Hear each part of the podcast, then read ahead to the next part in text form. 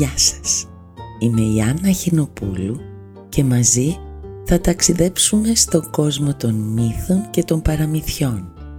Θα κάνουμε ταξίδια στη φαντασία μέσα από ήρωες που διδάσκουν, καθοδηγούν, εμπνέουν, ενδυναμώνουν, διασκεδάζουν μικρούς και μεγάλους.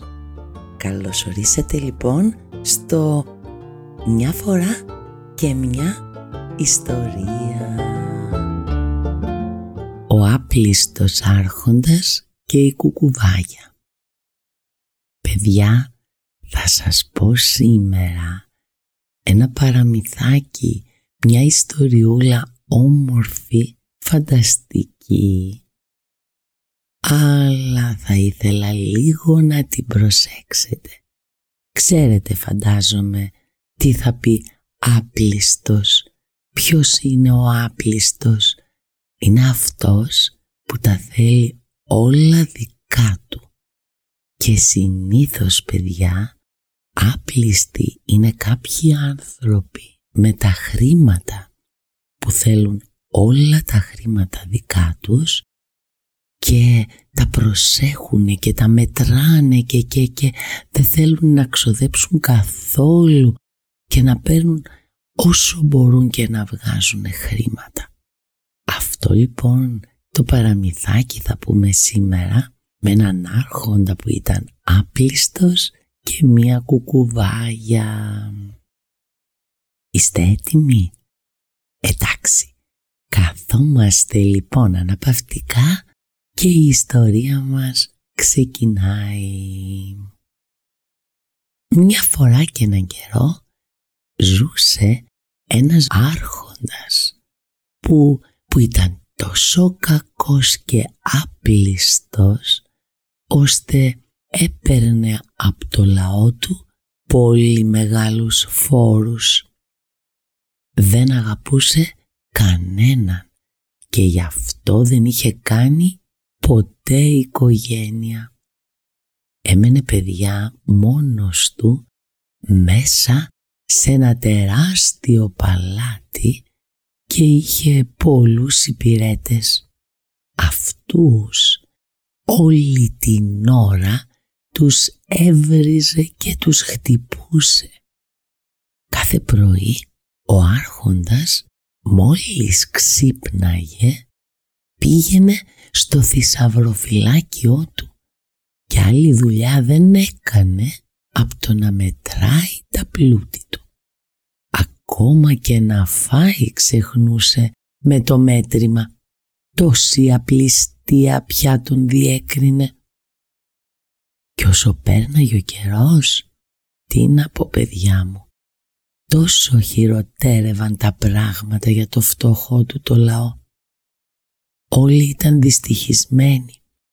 Γιατί, γιατί κάθε δώδεκα μέρες περνούσαν από τα σπίτια οι υπηρέτες του κακού άρχοντα και άρπαζαν από βαρέλια με λάδι μέχρι, μέχρι και τσουβάλια με πατάτες. Αλίμονος αυτόν που θα φέρνε εμπόδιο. Όσες φορές πήγαν να τον παρακαλέσουν να τους λυπηθεί, αυτός τους έδιωξε με τις κλωτσιές.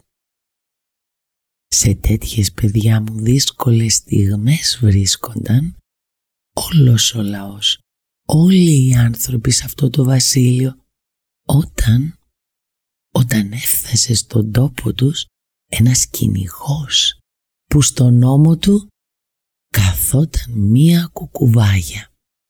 Ο κυνηγός έμαθε τον πόνο τους και αποφάσισε να τους βοηθήσει.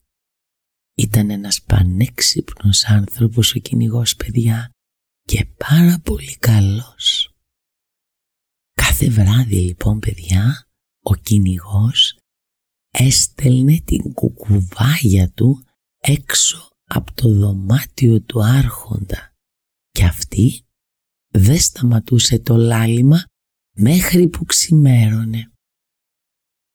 Ο άρχοντας από τη βραδιά που άκουσε την κουκουβάγια να λαλεί έξω από το σπίτι του είχε τρομοκρατηθεί. Πίστευε πως για να έρχεται η κουκουβάγια στο παλάτι του σήμαινε πως θα πάθαινε κάποιο κακό. Έβαλε τους υπηρέτες του να διώξουν την κουκουβάγια. Μα αυτή πάλι ξαναγύριζε και άρχιζε τα ίδια.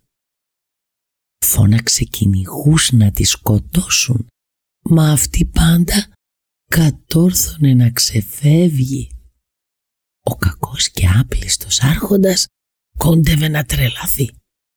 Τα βράδια δεν μπορούσε πια να κοιμηθεί γιατί η κουκουβάγια με το βραχνό και μονότονο λάλημά της του έφερνε ανατριχύλα και φόβο.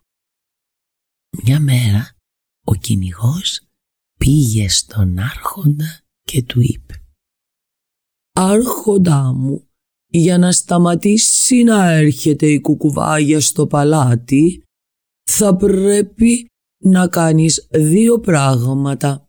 Πρώτον, πρέπει να μοιράσεις τα πλούτη σου στο λαό, γιατί δεν σου χρειάζονται.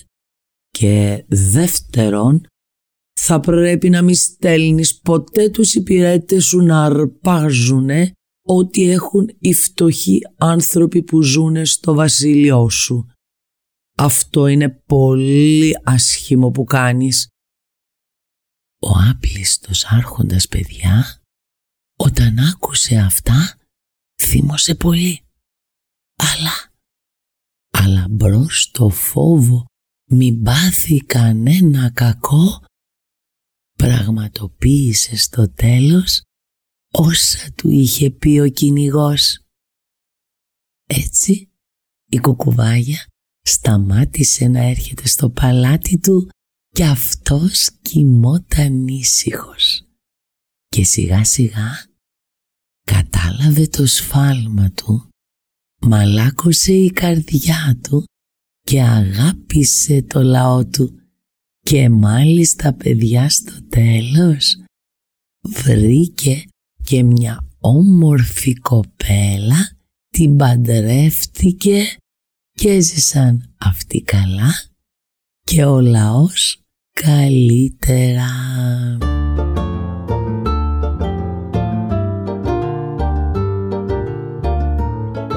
Είδατε παιδιά μου πόσο άσχημο πράγμα είναι η απληστία. Είδατε τον άρχοντα που ξεκίνησε να μετράει τα λεφτά του συνέχεια και να θέλει κι άλλα κι άλλα κι άλλα που στο τέλος ενώ ξεκίνησε να θέλει τα χρήματα όλα έφτασε και η ίδια του η καρδιά να είναι πετρωμένη να μην έχει καθόλου αγάπη μέσα της και να είναι πολύ σκληρή. Ευτυχώς όμως σε αυτές τις περιπτώσεις υπάρχουν κάποιοι άνθρωποι δίπλα μας που είναι καλόψυχοι και έχουν υπομονή και είναι και έξυπνοι και μπορούν να μας βοηθήσουν με κάποιο τρόπο να ξαναβρούμε την αγάπη και την ηρεμία και να σταματήσουμε όλα αυτά που κάναμε ως τώρα και μας αφήνανε μόνους και σκληρούς.